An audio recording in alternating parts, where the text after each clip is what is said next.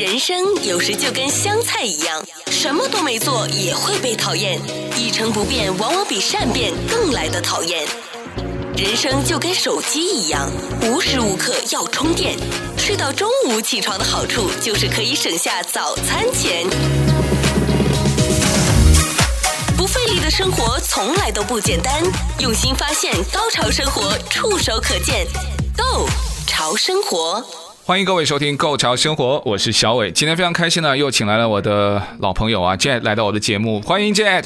小伟好，听众朋友大家好。我们上一次聊天应该是一年前哈，一年前吧，一年前。你记得我们一年前聊的是什么？就关于像生活啦，Ikigai，对，Ikigai，对对对。而且那个时候还正是，那如果算回去一年前，就是二零二一，我们现在是二零二二，一年多了，是什么状态呢？疫苗出来了，我刚刚打过疫苗。第一针疫苗好像对对对对，可好像是刚刚打第一，刚打完，那个时候是大概六月嘛哈，五月份，五月底，五月底，对，应该是。我们就说，哎呀，当时你有想过，你这一年你还是可以干那么多事情吗？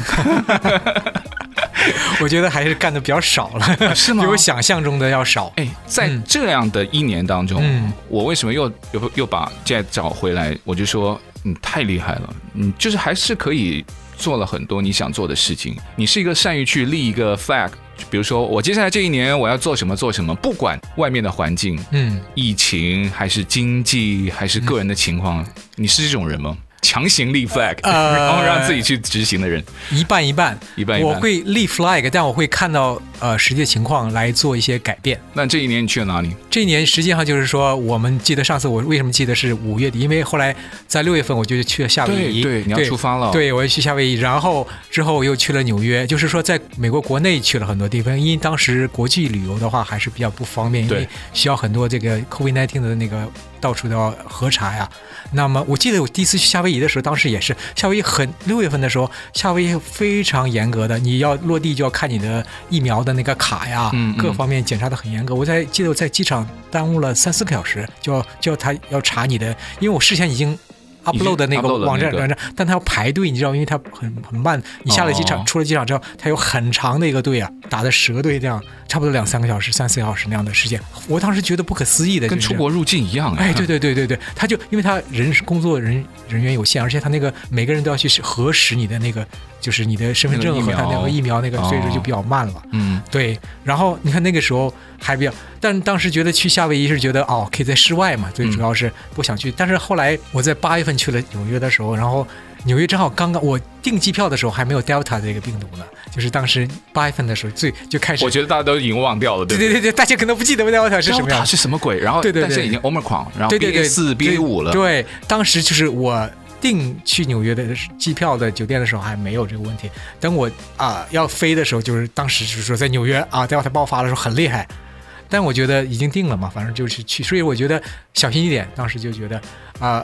就是我还立了这 flag，我已经想去了，我已经觉得想想，因为我觉得，呃，我每年几乎都要去纽约，差不多待个十天半个月，就是觉得我们很喜欢那种大都市的感觉了。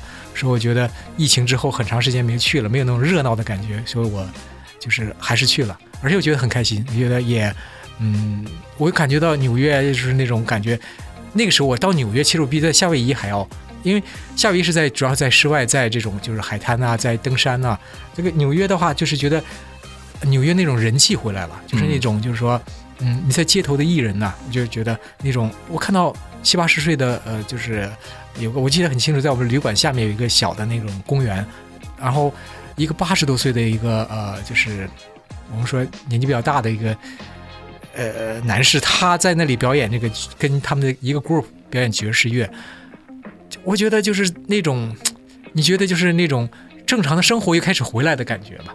那种是生活气息，对生活气息。我觉得我就很喜欢，就是纽约那种。我不是说啊，比如说它当然有很多好的餐厅啊，有很多好的博物馆，但是那种在路边上那种啊，我觉得可能还给你一些勇气，还或者给你对来未来生活对带来一些希望。就是说一个这种八十多岁的，他后来因为我还有跟他聊天，然后看看他跟其他人聊天，我就觉得就是这种给你带来的这种。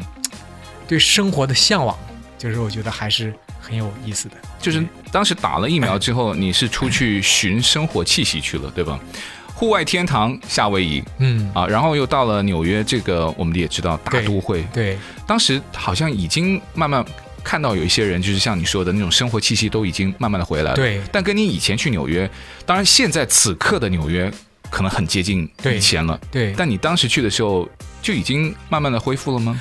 呃，我觉得就是说，呃，恢复了很多。呃，我我举个例子讲，就是说，一个是说我在就是说，呃，街头走还是就是那个人头涌涌，然后你餐馆里面也是几乎都恢复。但是它，我感觉跟以前不一样的话，就是比如说你走在街头，啊、呃，因为纽约很多十十字路口，你红绿灯要一直在等，你就那么街头你就会看啊，有一半人开始戴口罩，不戴口罩了，就是尤其年轻人都不戴那。我还有戴口罩了，但是很多人就是说年纪大的还会戴，但是年轻人就是不戴了。然后就是感觉到开始，然后我在纽约参加了一个那个演唱会，他就是说纽约就是为了那个具体的名字我叫他，他是为了就战胜这个病毒了。当时生活回归的意思。对，生活回归的就是纽约第一，就是我那个区那个星期是他们刚刚的第一场。对，演唱会，他在布鲁克林搞了一场，在呃 Central Park 搞了一场。嗯。那 Central Park 那个因为。我去太晚了，没有搞到那个票。我去了布鲁布鲁克林那边，他当时就是那个整个体育馆都坐满了，然后很多人然后我周围的人就都没有戴口罩，然后跟着那个演唱会一直唱，你知道那种就是对对，你口沫要喷出来。所以我，我在一半的时候，我觉得还是比较危险。后来我就跑到体育场的那个最高的地方，就因为高就离远没有人坐在那里嘛，因为大家都想在下面。跟那个歌手或者跟那个演唱的人近一点，往上走可以，你往下走肯定没位置。对对对，所以我就我自己还是比较，当时就因为我，然后我跟我家人，嗯，就是有呃打电话聊天的时候，他们说，哇，你胆子太大了。对啊，就是那个 Delta 那么严重，然后你又跑到那种就演唱会，你知道周围的每个人都在喊，然后你知道那演唱会他有卖饮料卖吃的东西，大家就是说 happy，但我觉得。啊，在精神上，我觉得是一个对，因为经过一年半的疫情，你很疲惫的那种感觉，我觉得对你精神上一种振作的感觉吧。另外一个觉得就是说，当时也毕竟有疫苗了，不像没有疫苗的时候那么危险。然后对，我觉得对生活觉得还是有希望，就是那种啊感觉，觉得所以说，我觉得那种是我。出游的一个目的吧，也因为在家里待得很烦了，就是嗯，就是寻找一些生活的气息，然后希望给自己有一些的动力。演唱会是特别能够感受到那种的，我都可以想象，如果当时我有在现场的话，当然你要管控风险，嗯，就是我不要被一些口沫横飞的这个染疫的风险加在我的身上，可是我可能会被感动，就是那种大家放声歌唱，对，然后又重新回到一个。呃，不管是什么活动啊，演唱会或是一些社区的活动，对这种投奔生活、向往的这种感觉，不，尤其是在这过去一两年里面，我们太需要、太需要这个了。对，对。但这个就有一个很有趣的话题了。我们都是成年人嘛，嗯，风险管控应该就是百分之百的责任在你自己的身上。嗯，它的风险，然后跟你获得的这个生活上的动力，你会有一个权衡吗？会的，我觉得就是看你的，就是说风险和收益的比例了。因为我觉得可能是。呃，比如说在有疫苗之前，那个风险就比较大，因为你可能呃会有重重症，因为没打过疫苗，那就是说重症的可能性相对来说比较大。那你为了这个，比如说出去吃一顿饭啊、美食啊，或者说呃听一个你很喜欢的音乐会啊，你觉得值不值得？那在我觉得在你现在已经呃有了疫苗。就是我已经打了两针之后，实际上我是在去年年底打过第三针加强针了。那我觉得就是说，这个时候你就觉得啊，还有你的年纪，还有你的身体的情况，你觉得我在 calculate risk，我在觉得就是我可以计算的 risk 的话，我愿意承受的话，呃，那我觉得我能够承受。那我我觉得就是你总要 sacrifice 牺牲一些东西。嗯。那你是觉得你是承受这个 risk 呢？你还是觉得我现在就是牺牲我生活中的一些乐趣？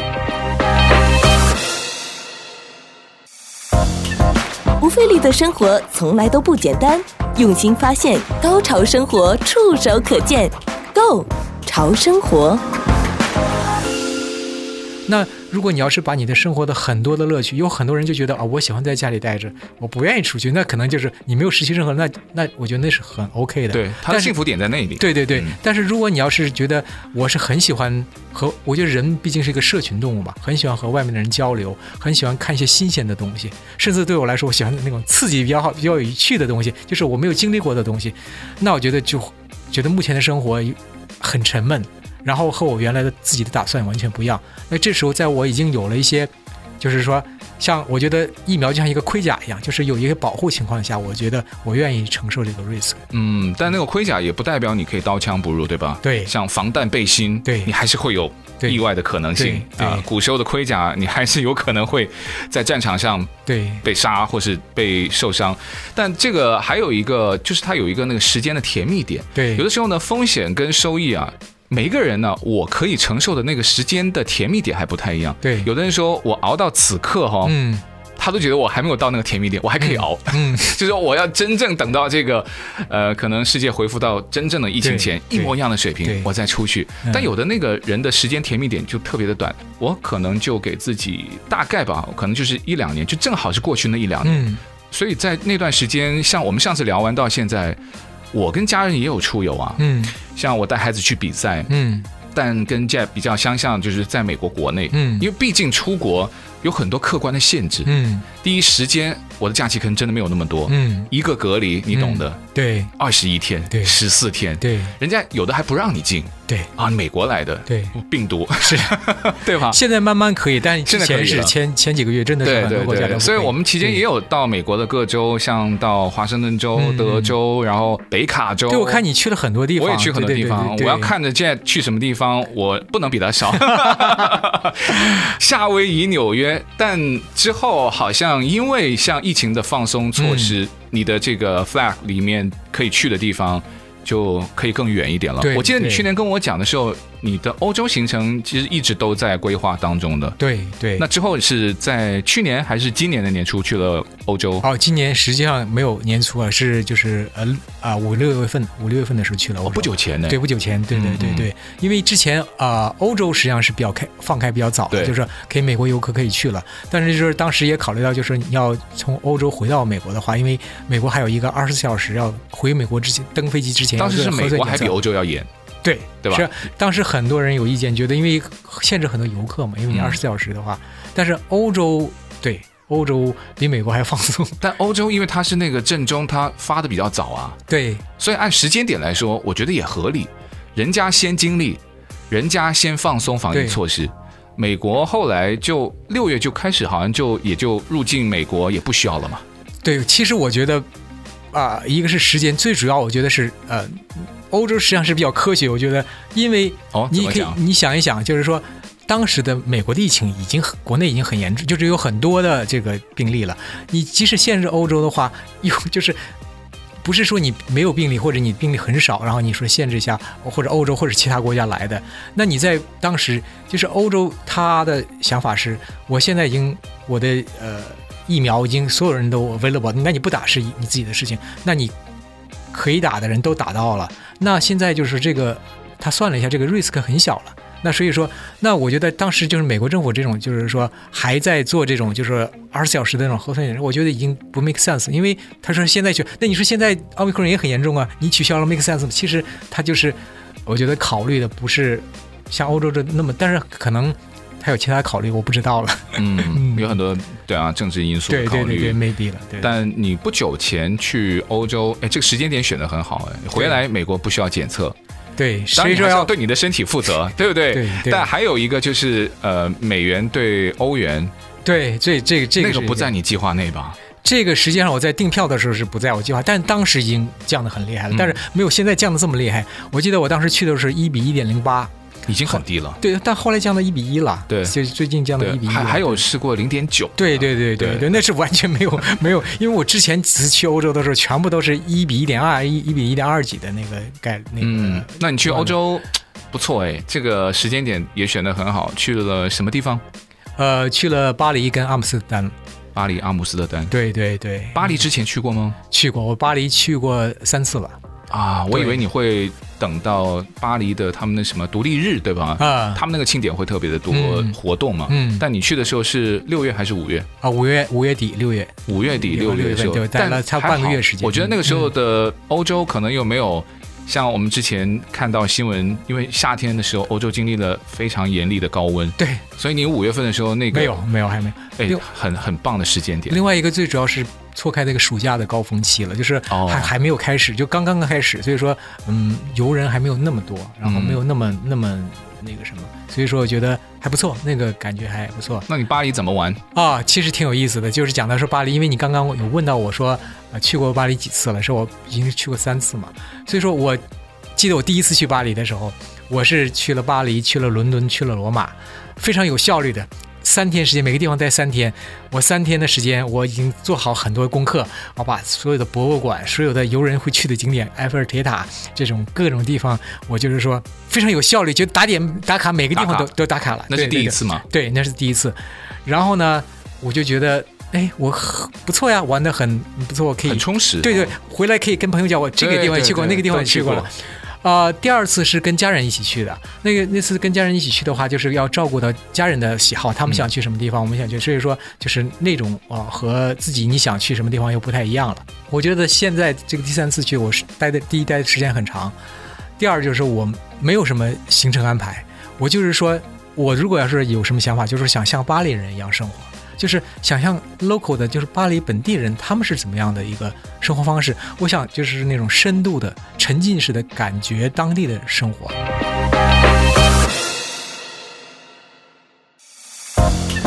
不费力的生活从来都不简单，用心发现，高潮生活触手可见 Go 潮生活。因为我觉得我一直很就是喜欢这种，就是说法国的文化，然后。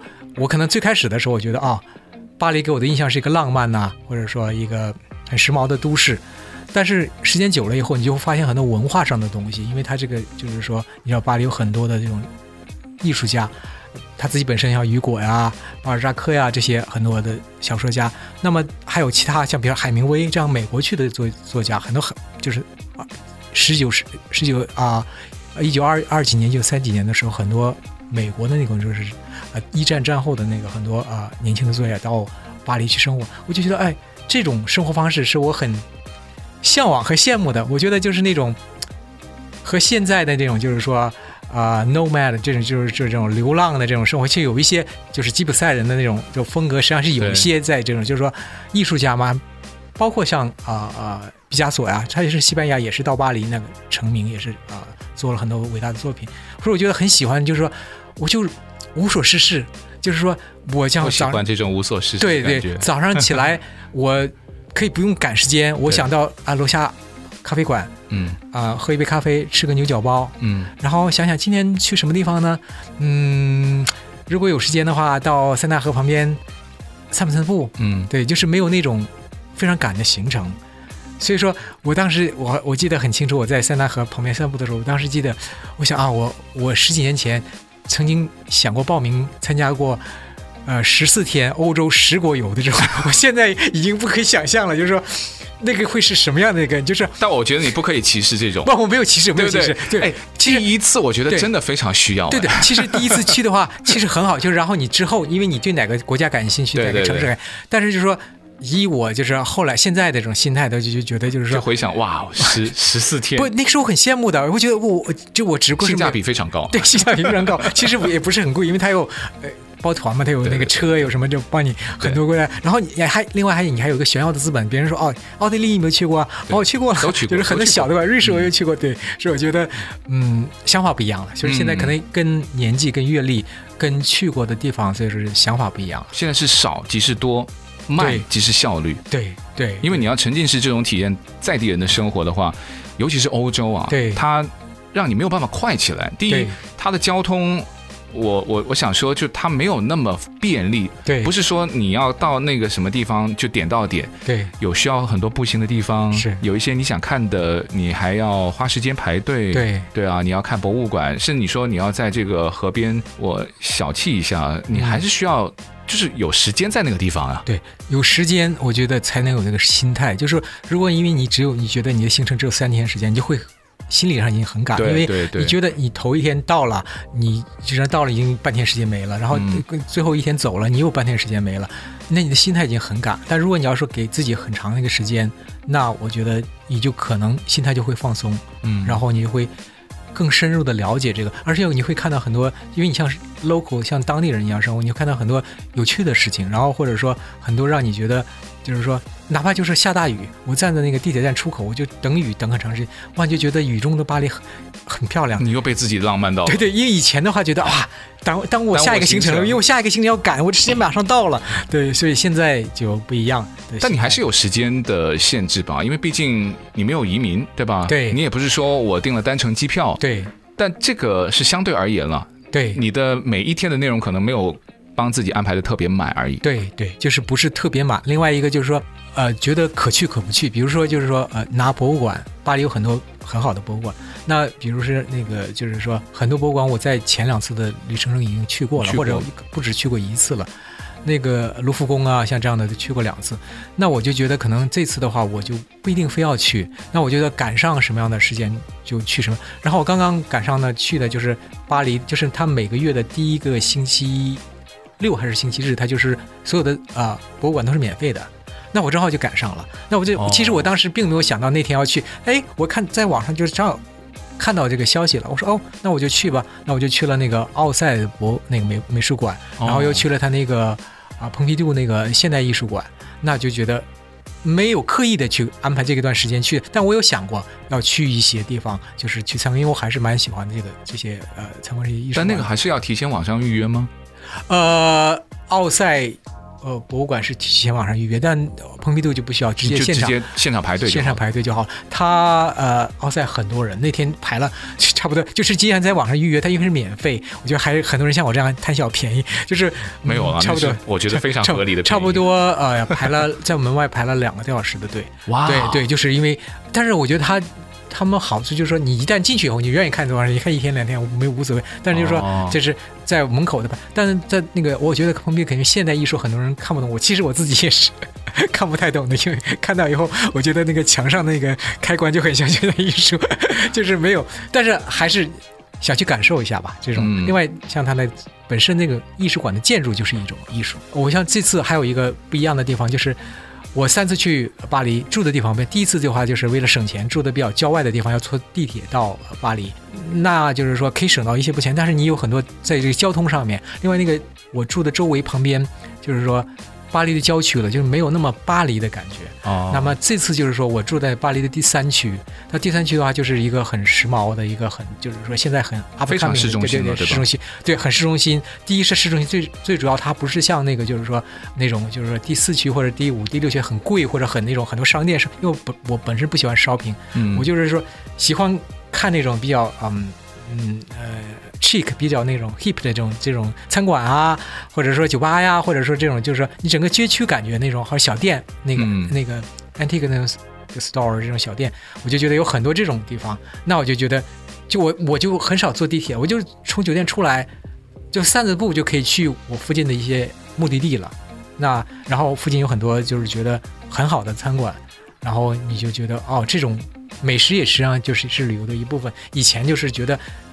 食物，哎呀，我觉得主要是参观博物馆行程，对，我要去这个地方去。嗯、那现在其实因为美国的，那就是巴黎的美食也是很著名的，所以说你能够享受一些这些东西，就是花很长时间可以，就是比如说两三个小时吃一顿午餐，你不敢嘛？嗯，那你就觉得哎，你的沉浸式已经很投入里面的那个身份了，所谓的贪小便宜了，然后花两个多小时排队了，然后就在这个像第三区啦。嗯不费力的生活从来都不简单，用心发现，高潮生活触手可见，Go 潮生活。但算下来，有的人会算一笔账嘛，嗯，因为你旅游还是要考虑这个经济账。对，这个成本你自己怎么平衡呢？其实就是我觉得以前我的想法也是这样，就是觉得就是说哦，我可以省一些钱，可以。但是实际上我觉得就是你要这样想的话，其实你是不是在省钱，而是在浪费？因为你的机票钱你也是花了。你的时间也是花了。那你花了到了巴黎之后，你很多时间是在坐一个地铁的时间，地铁是无意义，就是你等我的。当然你没有坐过地铁，你去对对感受一下有意义。但你你绝大多数时间都是在这个交通上面。嗯嗯、那你比如说你在巴黎的，呃，假如说你呃醒来的时间是十个小时或十二个小时，在这个十二个小时里面，你花了很多时间在交通上面，那你不去觉得这个这个时间是有意义？你稍微多花一些。旅馆的钱，或者说你这个旅馆有一个 view 的，有这种就风景的，那你就很就感觉很巴黎这种旅馆，那你不是你的体验会更好？你既然你已经花了，本身时间就是钱，很多人可能要去的话要请假，因为有假期。另外一个，你来回的机票，就是说你就算你还要花机票钱嘛，对，你还有其他的。那你如果这样算下来，实际上你觉得我省省下了一些一点点酒店钱，就算你省了一半酒店的钱，那能有多少钱？省了多少钱？你在。你的花的是另外，你本身你有没有感受到真正的巴黎的那，就是你或者心目中也可能很多人觉得无所谓了，我 I don't care。那但是如果你觉得那是一下楼下就是巴黎这种咖啡馆，然后你就是你那种你喜欢的小资情调也好，或者怎么样也好，那可能我觉得那个时间我我倒觉得是赚回来了。有其实也不需要很多的经济，稍微有一些就是说，我觉得可能学生来讲，可能你可能穷游，就是年轻人很年轻的话，背包客的对背包客，因为本身你的。经历不多，或者你的对这个些很多东西你在乎的不是这个东西，你不、嗯、你不在乎这些美食，你就是随便吃一顿就好了。但我想一些新鲜的体验，我觉得可能对不同的人有不同。嗯、但是当你稍微就是说经历就多一点的话，或者你对某些东西比较感兴趣的话，我觉得可能稍微品质好一点的话，或者方便一点的话，我觉得还是值得的。嗯每个人呢，对于这个成本的关注点，他的项目都不太一样。嗯，但有一个共同的成本，就是时间的成本。对，学生组好了，背包客，对，难道他没有成本吗？也有，但只是说他的时间成本相对没有你那么高。对，因为他还年轻。对，他还可以用脚步去丈量。对，他可能住在郊外，住青年旅馆，然后可能坐最便宜的交通工具，但他可能花几百欧去买了一个。他喜欢的偶像的演唱会，对对对，参加一场什么样梦寐以求的活动？嗯，如果你把时间拉得足够的长，嗯、其实我们每个人最贵的成本就是时间成本。对对，我们现在不是总有一句话，就是说来都来了，嗯，你就做你最想做的事情。对，但如果你真的很想坐地铁。嗯，那那个我觉得也是你的一个非常好的计划。我就是要把整个巴黎的地铁我都坐一次，哎，那那个就另当别论了。对对对吧？你就可以住的稍微远一点。我每一天都要搭这个地下铁，我要到不同的地方，那主题就不一样。对，我觉得你说的很对。我觉得就是很多人的感受点是不一样的，就是他的兴趣点不一样。就是比如说年轻人，可能我觉得我年轻的时候就是觉得让我吃个那个汉堡包就最好了，我不喜欢吃那个。巴黎那些美食我也不感兴趣，对对，我也不我也不感兴趣，或者说你像我，要在咖啡馆坐一个两小时，我都闷死了，对不对。所以说，所以每个人兴趣，但像你说，他可能我对这个演唱会，对某一个东西，我是非常感兴趣的。那我在其他方面我不是很在乎的方面，我可以节省下来。对。但是那行，现在就是说，每个人都不一样，你可能成长了，或者说你有其他一些想法了，那你觉得哦，这是我想要的。我觉得每个人不一样，对，因为对他来说，他的那个时间点，他的最高的成本就是他，他可能就是错过了一个他非常向往的活动，对，但他可以接受什么长途的交通，对，和廉价的住宿，对，你的行程欧洲只是这个第一站嘛，对吧？对。那我们下一期的节目呢，再跟 Jet 聊一聊这个巴黎还没讲完吧，对吧？没讲完，还没讲完，还有阿姆斯特丹，还有阿姆斯特丹。哇，阿姆斯特丹，我有很多问题要问问你，尤其是在这段时间，然后回来也遇到了一些意外的状况。对，但你怎么样去平衡，怎么样去面对，这个也是一个非常有意思的话题。那我们今天先跟 Jet 聊到这边，我们下期再聊。好，谢谢，谢谢，谢谢，谢谢。